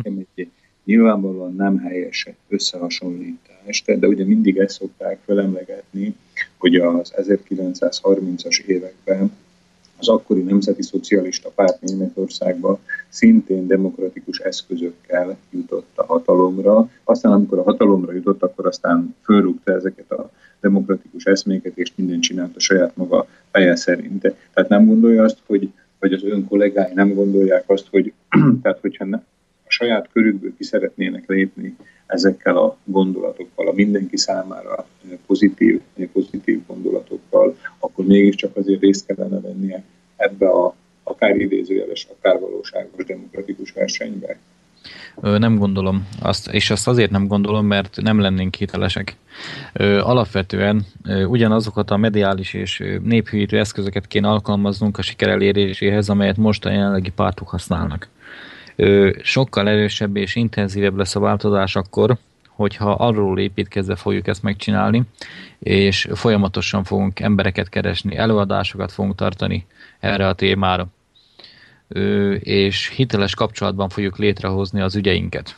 Ami ugye annyit jelent, hogy például ha élelmiszert vásárolok, akkor ha elmegyek egy boltba, mondjuk egy multihoz, ott egy óriási függöny van közöttem és a termelő közt. És féképp nem tudom azt, hogy ez milyen forrásból, milyen módszerekkel készült az az étel. Na most egy politikai program is, hogyha egy televízió vagy bármin keresztül van csak közvetítve, médiumokon keresztül, akkor az is már egy függöny. Oda pedig bármi belefér, bármilyen típusú hazugság és egyéb. Tehát alapvetően mi úgy Érdekes gondoljuk... összehasonlítása, amit mond.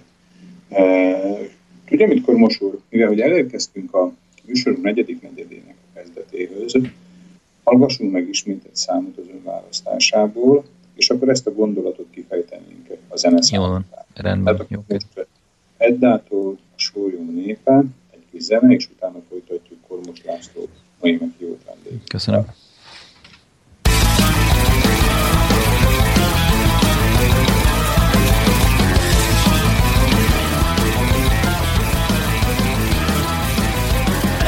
Ezüstükölben láttalak, a lelkünk rezdülése vagy, mintha az idő nem lett volna, ott voltunk, mint varázsszóra, nagy volt az akarat, mi bennünk új világot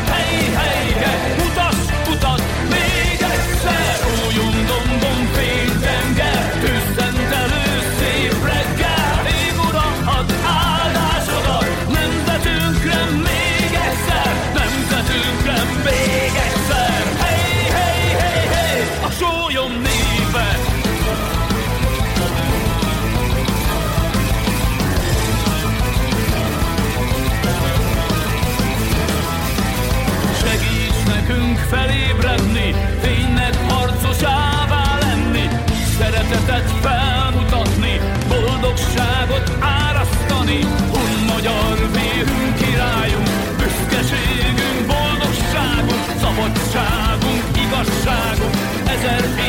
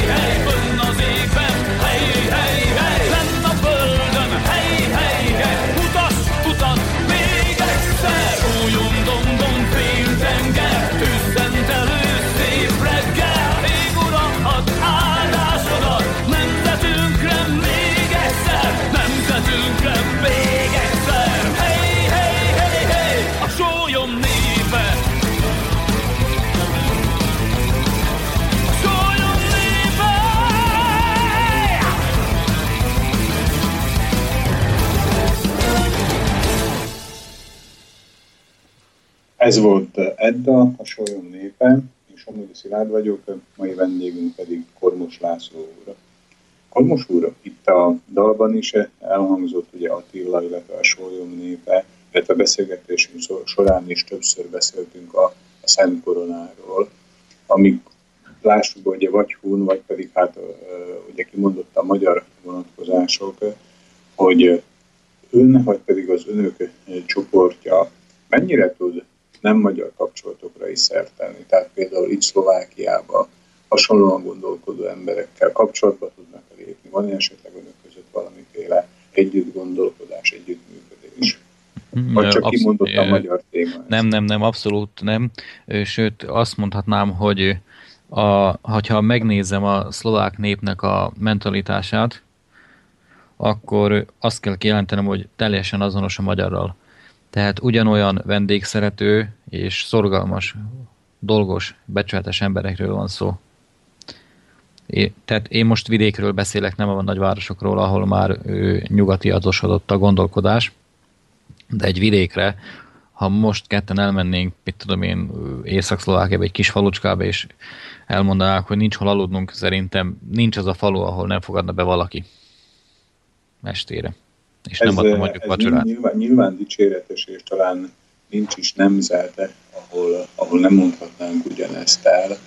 E, viszont akkor, amikor kenyértörésre kerül a sor, én most nem gondolok itt nemzeték közötti ellentétre, hanem abba a gondolatkörben maradó, amit ön az elmúlt másfél órában nekünk megismertetett, tehát inkább a, a birodalom és az isteni erőnek a szembenállása, vagy pedig a globalizáció, a, a szűk hatalmi kapitalista rétegnek a egyszerű emberekkel gyakorolt hatása. Tehát, hogy ezekben a gondolati körökben van-e partnerség a magyar Persze, van, van csak a van egyértelműen, tehát ugye először is azt, azért akartam ezt előző dolgot vagy példát elmondani, mert ha mert én gondolom, hogy vannak olyan kultúrák sajnos, ahol előtérben helyezve a, az anyagszerzés és az uralkodási vágy mások fölött. Legalábbis eddig van ilyen tapasztalatom. Hogyha, hogyha a szlovákot és a magyart nézem, akkor ilyen nincs egyikben sem ilyen igény. mire gondolt, hogy tudnál esetleg valami konkrét? Ö, ö, hát abban a pillanatban, hogyha bármilyen nép önmagát, önmagáról azt hiszi, hogy ő egy kiválasztott. Á, Tehát, és ez mindegy, hogy német, zsidó, vagy bárki más, tehát vagy magyar, tehát mert a magyarok között is van ilyen nacionalista sovinizmus, hogy kiválasztottnak gondoljuk magunkat, de... Értem. De... Önök nem gondolják ezt, tehát önök nem ebbe tartanak. Nem, nem, semmiképp. Én, én azt tudom, hogy nekem, mint egyénnek szolgálatot kell végeznem. És ez a, szol... a többi szol... ember érdekében? Nem, a saját, hát, saját érdekemben és a többi. Tehát nem, nem is kül, nem különítem el a többit magamtól, vagy a családomtól, mert ő, hogyha egyszerű példát mondok, hogyha nekem mondjuk én anyagi jólétet mondjuk tudnák bizt, vagy tudok biztosítani a családomnak, de ha a szomszédom éhezik, akkor én szabad leszek? Nem nagyon. Egy ország, például vegyük Magyarországot. Azt mondjuk, hogy teljesen független ország lenne, gazdaságilag erős, öntudatos emberekkel. De mondjuk a szomszédban felrobbanna egy atomerőmű, és átjönne hozzánk a, a rádióaktív sugárzás, akkor abban a pillanatban szabadok leszünk? Tehát addig, amíg gyakorlatilag az egész világon, tehát az egész Földön nem, nem tudjuk ö, ö, a, azt az alapelvet, hogy minden embernek joga van önkifejezéshez, és a szabadságához, addig, amíg természetesen másét nem korlátozza, addig, addig mi sem lehetünk jó. Addig, amíg Afrikában mondjuk éheznek gyerekek, vagy éhen halnak, addig mi se érezhetjük jól, illetve érezhetjük jól munkat, de nem ülhetünk a babirénkon, és nem mondhatjuk azt, hogy itt minden rendben van. Most újra, ahogy önt hallgatom, újra és újra, újabb és újabb volt riportalanyaimnak a gondolatai jelennek meg. Tehát olyan, mint egy összefoglaló, mint egy enciklopédia. Most, amiről beszélt, vendégünk volt Grand Pierre Attila, a csillagár zenész. Igen, ismerem személyesen. És ő beszélt az aranykódról, ami egyszer régen létezett, és, és várja, hogy, hogy ez az aranykód újból megmutatja magát. és amit ön is leírt, én nem is mondanám azt, hogy ez egy utópia, vagy egy paradicsomi állapot, hanem talán inkább épp ez a aranykornak a leírása illene erre, amikor ugye nem csak mi magunk és a mi környezetünk, hanem a minket befolyásoló dolgok is rendben vannak, és, és egy harmóniában működik az egész világ. Mégiscsak föl kell tennem a kérdést, hogy ha másokkal megosztja ezeket a gondolatokat, akkor nem tartják egy kicsit utópistának, utópia, utópiába gondolkodónak önt? Nem, ellenkezőleg azt tartom utópiának, hogyha valaki azt gondolja, hogy ez így tud működni, ahogy most van. Mondok egy példát. Vegyük a szervezetünket, a testünket. Ugye mondjuk rá, hogy a, tétezzük fel, hogy Magyarország mondjuk a szív. És Igen. a szív tökéletesen nagyon jól működik. De mondjuk nem fog működni a máj, vagy a vese, vagy a gyomora, emésztőrendszer, az agy, vagy bármi más. Vagy csontrinitkolás lesz. Akkor előbb-utóbb a szív is elpusztul. Tehát egy, mind, egy, egy, egy földön lévő társadalmak rendszerének, ott mindenkinek megvan a saját maga feladata és ha ez, ezek a dolgok nem fognak funkcionálni. Tehát például, hogyha a szíven versenyezne mondjuk, a, vagy a gyomor szeretne a szívvel versenyezni, vagy az aggyal, és azt mondaná a gyomor, hogy ő szeretne az agy helyén működni, és ezen be, tehát elkezdenék versenyezni, szavad, a sejtek pedig szavazást indítanak arról, hogy most ki legyen a agy, a gyomor vagy a agy, akkor hogy néz neki a szervezetünk? Illetve mi Tehát, hogyha valami nem a saját helyén lenne. Nem, most gondolja abba bele, hogy, hogy jelenleg az emberek nem azt csinálják, amit szeretnek. Nem, nem, nincsenek, nem élnek örömben. Nem léteznek örömben. Tehát elmegy egy gyárs, gyársor mögé, vagy bárhol, tök mindegy, vagy autóbuszt vezet, de nem azt szereti, vagy nem azt akarja csinálni, de rá van kényszerülve, mert a jelenlegi tudati állapota szerint ilyen rendszerben élünk, és ez csak így lehet. Tehát, hogyha az ember elfogadja azt, hogy, az, hogy ez így meg van szervezve, és neked nincs más dolgod, mint a, ezen a szervezettségi rendszeren belül mozogni, tehát ezen határon belül mozogni, akkor bizony az ember el fog vész, veszni, mert, mert ezek a mantinelek annyira szűkek, hogy semmilyen szinten nem adnak az embernek egyéni szabadságot, főleg nem a gondolatit. Értem. És hogyha ezen túl tudja magát ő, ő, tehát túl tudja magát tenni azon, hogy ez a demokrácia, ez nem demokrácia, hogy ez a társadalmi berendezkedés nem az ő érdekeit szolgálja, és nem is fogja, mert nem arra van berendezve, nem arra lett kitalálva. Ha ezt felismerjük, akkor kezdhetünk el gondolkodni azon, hogy vajon, vajon akkor mi lehetne az. És ha sokat fogunk rajta gondolkodni, és hallgatunk a ö, lelkünkben, lelkiismeretünkre, a, vagy, vagy a szikrára, vagy a lélekre, vagy bárminek nevezzem, vagy a isteni sugallatra, akkor úgyis így is úgy is meg fogjuk találni mind a válaszokat, mind az eszközöket, és mind a partnereket. És ez szerintem ez zajlik a világban, tehát ez, ez, ez az ébredés, ezt én egyértelműen látom, hogy működik, van, és halad előre. Ébredés. Hát ez is, Igen.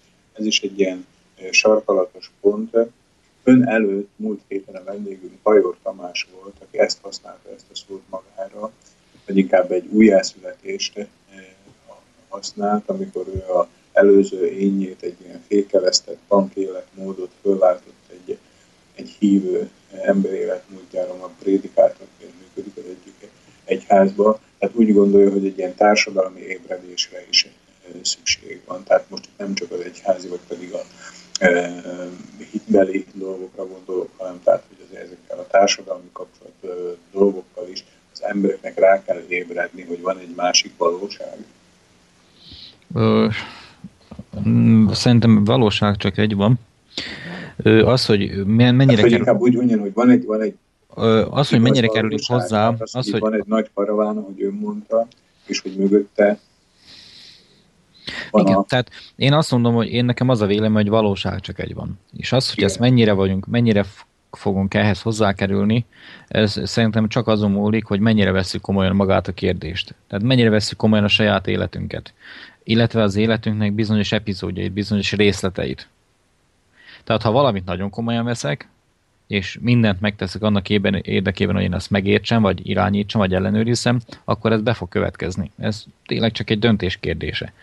És ebből kifolyólag az, amit most jelenleg a birodalom képvisel, illetve az, hogy amilyen hatalmat egyébként tulajdonítanak nekik sokan, az gyakorlatilag csak egy bűvészmutatvány, egy trükk. Semmilyen hatalmuk nincs. Éppen abból kifolyólag, hogy a szabad akaratnak ők sem tudnak. Gáthat hát, addig van csak hatalmunk, amíg elhiszem az alapról. Amíg én engedem a saját, tehát gyakorlatilag ők csak meghívnak arra, hogy én korlátozzam le magam, és amennyiben én elhiszem a meghívásban ö, szereplő információkat, akkor kaparintanak meg, és onnantól kezdve az ő, ő nótájuk szerint játszok, illetve táncolok. Azt már tudjuk, hogy ők nem akarnak részt venni a politikában. Azt tudjuk, hogy ha létezik is valamilyen közösségük, az inkább egy ilyen lazább közösség, tehát nem egy párt, nem egy valamiféle intézmény, hogy egyáltalán önöknek szüksége van, vagy önnek szüksége van arra, hogy minél több ember csatlakozzon ehhez a gondolati folyamathoz, vagy rábízza az egyénekre, rábízza a társadalomra, hogy mindenki a saját módján, saját szerencséjén vagy szerencsétlenségén esetleg kellett, ugye ő mondta, hogy ilyen negatív tapasztalatok kellettek ahhoz, hogy eljutasson ezekhez a gondolatokhoz. Tehát, hogy valamilyen módon ezeket át akarja adni, ezeket a gondolatokat a többi polgárnak? Igen, szeretném. Azért Például, is vállalom a beszélgetést. Valaki érdek, igen, ugye köszönöm is, hogy elvállalta ezt a beszélgetést. Például, hogyha a hallgatók közül akár most az élőadásban, akár ugye nagyon sokan az archívumból töltik le, és később hallgatják meg az adásunkat, mondjuk kapcsolatba akar lépni önökkel, vagy önnel. Van erre igény, befogadása maguk részéről? Tehát, hogy Ö, igen, amennyiben valóban komolyan veszi, tehát alapvetően, hogyha már valaki ezek után, amiket elmondtam, még felkeres, akkor az azt jelenti, hogy, hogy, hogy olyan gondolatokat mondhattam el, amelyek őt belülről megérintették, tehát úgy mondanám, hogy rezonált ezekkel a gondolatokkal, hogy tehát, tehát benne fogadóképesség volt. És amennyiben ő, ez megtörtént, és megkeres bennünket, akkor nagyon szívesen, ő, nagyon szívesen fogunk beszélgetni ezekről. Tudunk és esetleg a, és valahogy is... önnek segíteni most így itt a rádió hullámhosszán, hogy valamilyen elérhetőséget, vagy valamit mondjunk a hallgatóknak? Hát mond, elmondjam az e-mail címemet? Hát nyugodtan, vagy? nyugodtan. Uh-huh. Jó, hát elmondom a címemet, e-mail címet, a telefonszámomat is szívesen. Tehát az e-mail, e-mail címem, vagy a, úgy is mondjuk, hogy a drótposta címem. Igen. Az kormos és egy elbetű, mint László, kukac, yahoo.com, tehát y a h o o.com. A telefonszámom pedig ugye nemzetközi hívószám az plusz 421 905 50 26 25. 50? 26 25. Értem. Tehát akkor ugye, aki fel akarja venni a kapcsolatot Kormos László úrral, ezeknek a gondolatoknak a hallatán, az megteheti a kormos l, tehát egybe kormos l, kukac yahoo.com mail címen, vagy pedig a szlovákiai 0905 50 26 25-ös telefonszámon. Jól mondtam? Igen, Somogy Van még a műsorunkból e, talán bőti egy nem egész 10 percünk, hogyha egy összefoglalást én hallgatóként akarnék mondani, ugye, tehát számomra az volt az elején a kevésbé érthető, hogy önöknek van egy logikai rendszer alapján fölépített gondolatuk a világról, tehát hogy hogy működik jelenleg, vagy hogy működnek a társadalmak, mit lehetne ez ellen tenni. Nem értem teljesen pontosan, hogy miért nem akarják ezt valamilyen szervezett formába megmutatni a nagy mhm. közönségnek, de elfogadom az önöket. Ö, el tudom mondani, csak azt Tessék, ott elsiklottunk fölötte. Mert ugye én mondtam azt a hasonlatot, de még nem fejeztem be a gondolatkört. Tessék, Ö, ugye, hogyha ö, hogyha most ilyen politikai párt, vagy, vagy alapítvány, vagy polgári társulat, vagy bármilyen módszert alkalmaznánk, igen, akkor... tehát én úgy gondolom, hogy önök látják, hogy rossz történik, meg is van a receptjük, de ezt a receptet, mint hogyha rábíznak az emberekre, hogy majd bejönnek ők érte és elkérjük. Ö, ö, gyakorlatilag igen, igenis, meg nem is. Tehát mi is, transz, tehát mi is sugárzunk kifelé információkat. Tehát most is beszélgetünk, van a jövő útja honlapunk, van egy másik honlap, például van a, a Puszta Csaba nevezető veze, egyik vezetőnk, akinek van egy olyan Puszta Csaba honlap. Egyébként nagyon örülnék neki, ha vele is sikerülne majd valamikor interjút készítenie. Ö, Ö, majd adok rá elérhetőséget is. A honlapján... van valamilyen több, többje a, hogy is mondjam, a nagy közönség számára olyan gondolata, amit máshol nem nagyon tud megjeleníteni. Hát, Bocsánat, hát, igen, igen, mondhatnám. És a honlapja pedig www.4d, tehát 4-es szám, 4d 4d.hu Haló? Haló, halljuk? Tehát ott maradtunk, hogy 4d.hu. Igen. 4dzóna.hu 4D zóna. Igen. És Tehát, most igen. már tényleg kevés időnk van, és ugye volt egy hasonlat, amit, amit de elsiklottunk mellette, és nem fejezte be Kormos úr. Próbáljuk meg kihasználni a rendelkezést. Jó, tehát a, a lényeg az, hogy hogyha ez ilyen hurrá rendszerben működne, tehát hogy ilyen tömegesen intéznénk a dolgot, akkor azt ugyanolyan könnyű lenne szétszabotálni. Ö, tehát ö, gondoljunk abba bele, hogy Magyarországon például keletkezett egy, egy igazán nemzeti oldalnak a létrehozására igény a népben, és erre létrehozták a jobbikot. Azért mondom, hogy létrehozták, mert ez nem alulról építkező volt. A gárdát is csak addig használták, amíg bejutottak a parlamentbe, utána pedig szépen eldobták mindegy, le, mindegy fogyasztócikket. Tehát, és tehát a társadalomban létezik erre igény, amiről mi beszélgetünk. És csak pont az a baj, hogy azt hiszik, hogy majd a politikában ez megoldódik. Ez pont ott nem fog, mert azt nem mi irányítjuk. Tehát, és nem is, hogy nem mi irányítjuk, hanem, hanem eltávolodik a kettő egymástól, az egyén a pártól. És, és közvetítőkön keresztül kommunikál, nem tudja ellenőrizni a, egyetlen egy politikusnak a hitelességét sem. Ezek, ezeket az embereket például betanítják, ugye mondjuk ö, ö, tükör előtt gyakorolják mondjuk a beszédeiket, a hanglejtés, pszichológusok választják ki, hogy hogy öltözzön, milyen frizurája legyen, hajviselete, stb. Összerakják a beszédjét, hol milyen hangsúlyt kell hanglejtést alkalmazni. Na most ezek nem hiteles kapcsolatok. Tehát érti, hogy mondom, tehát amennyiben... Én megértettem. Most már, most már értem önt, azt hiszem, Kormos úr. Tehát nem akarnak részt venni a rendszerbe, hogy nehogy a rendszernek a részeivel váljanak. Tehát a hát, fel, hát simán felemésztene bennünket, tehát zsákutca. Hát nézze, ez nem, nem egy, hogy is mondjam, tehát nem ez a bevett út, ugye, arra, hogy az ember, hogyha valamit változtatni akar, hogy akkor egy, mondjuk így, hogy egy lazatársadalmi mozgalomként vagy kezdeményezésként lassanként, apró léptekkel próbálja meg ezt a gondolatot terjeszteni, de hát a történelemben nagyon sok példa van erre is.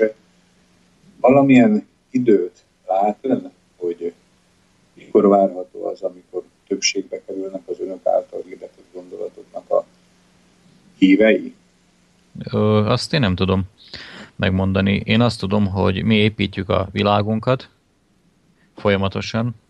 A ügyeinket igyekszünk a saját szükségleteinket hiteles kapcsolati rendszereken belül beszerezni, akár élelmiszert, akár bármi mást. És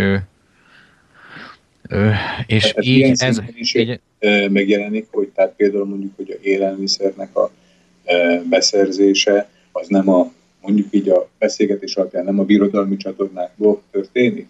Így van, tehát most már például elültettünk tönköly egy hektáron ö, idén ősszel, és, ö, és saját, saját tönköly búzalisztünk lesz, és eb, ezeket, ezek nem lesznek adalékozva, nem lesz benne nátriumglutamát, ízfokozók, stb., hanem ez egy becsületes búza lesz, illetve becsületes liszt, amelyből, ha bárki süt magának otthon kenyeret, akkor biztos, hogy egészséges, egészséges táplálékhoz fog hozzájutni ő és a családja. Tehát, és ilyen apró lépésekből kell ezt összerakni. Ilyen szimbolikus ez, ugye, hogy tehát hogy búzát vetnek? Hogy... Ö, hát a leg, egyik legfőbb táplálékunk ugye a kenyér, tehát és lehet, hogy igen, így, így belegondolva van szimbol, szimbólum értéke is, holott ez nem ez volt a cél.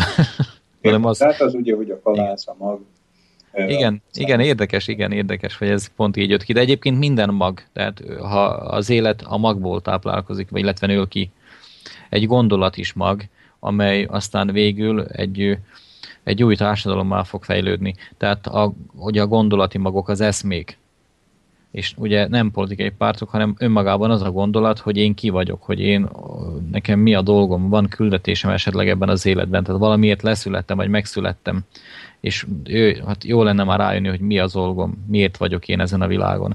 És hogyha ezeket a kérdéseket elkezdjük magunknak, saját magunkban feszegetni, akkor rá fogunk jönni a megoldásra is.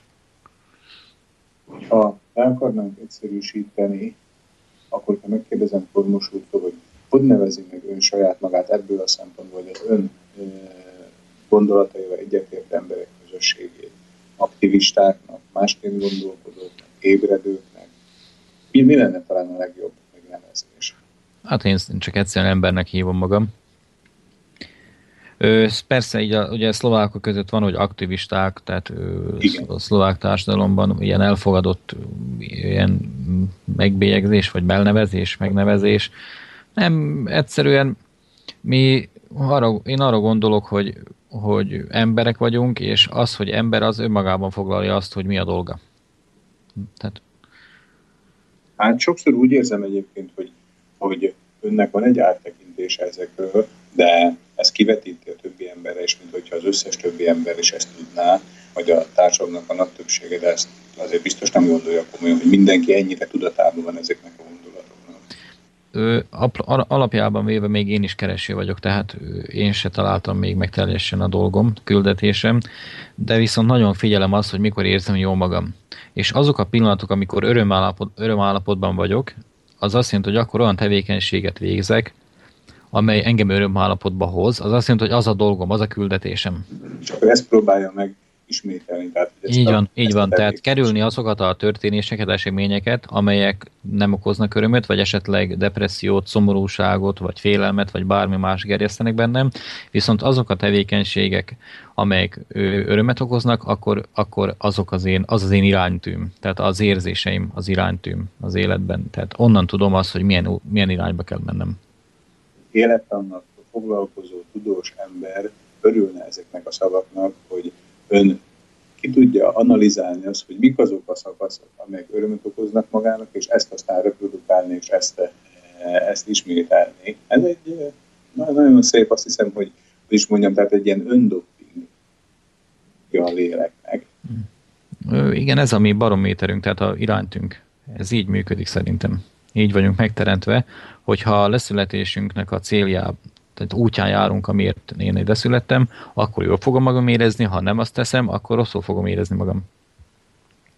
Hát akkor most én azt hiszem, hogy ennek is van egy kis szimbóluma, hogy épp a műsorunk utolsó percében elfoglalta ezt ilyen szépen össze. Szerintem nincs ember, aki ebben ne érthetne egyet, hogy olyan dolgokat kell csinálnunk, ha megtehetjük, és tegyünk meg mindent azért, hogy tehessük meg, amitől jól érezzük magunkat, és aztán próbáljunk meg minél több időt ilyen dolgokkal tölteni. Mai vendégünket Kormos Lászlót hallották, ez a FEG gyakran ismételt kérdések című műsor volt a Szabad Rádió hullámhosszán. Kormos úr, nagyon köszönöm, hogy elfogadta a meghívásunkat. Én köszönöm a meghívást. Két órába megosztotta hallgatóinkkal a gondolatokat. További sok erőt, sok sikert kívánok ehhez a munkához, és köszönöm még egyszer a jelenlétet. Én köszönöm, viszont minden jót kívánok, viszont hallásra. Táto relácia bola vyrobená vďaka vašim dobrovoľným príspevkom. Ďakujeme za vašu podporu.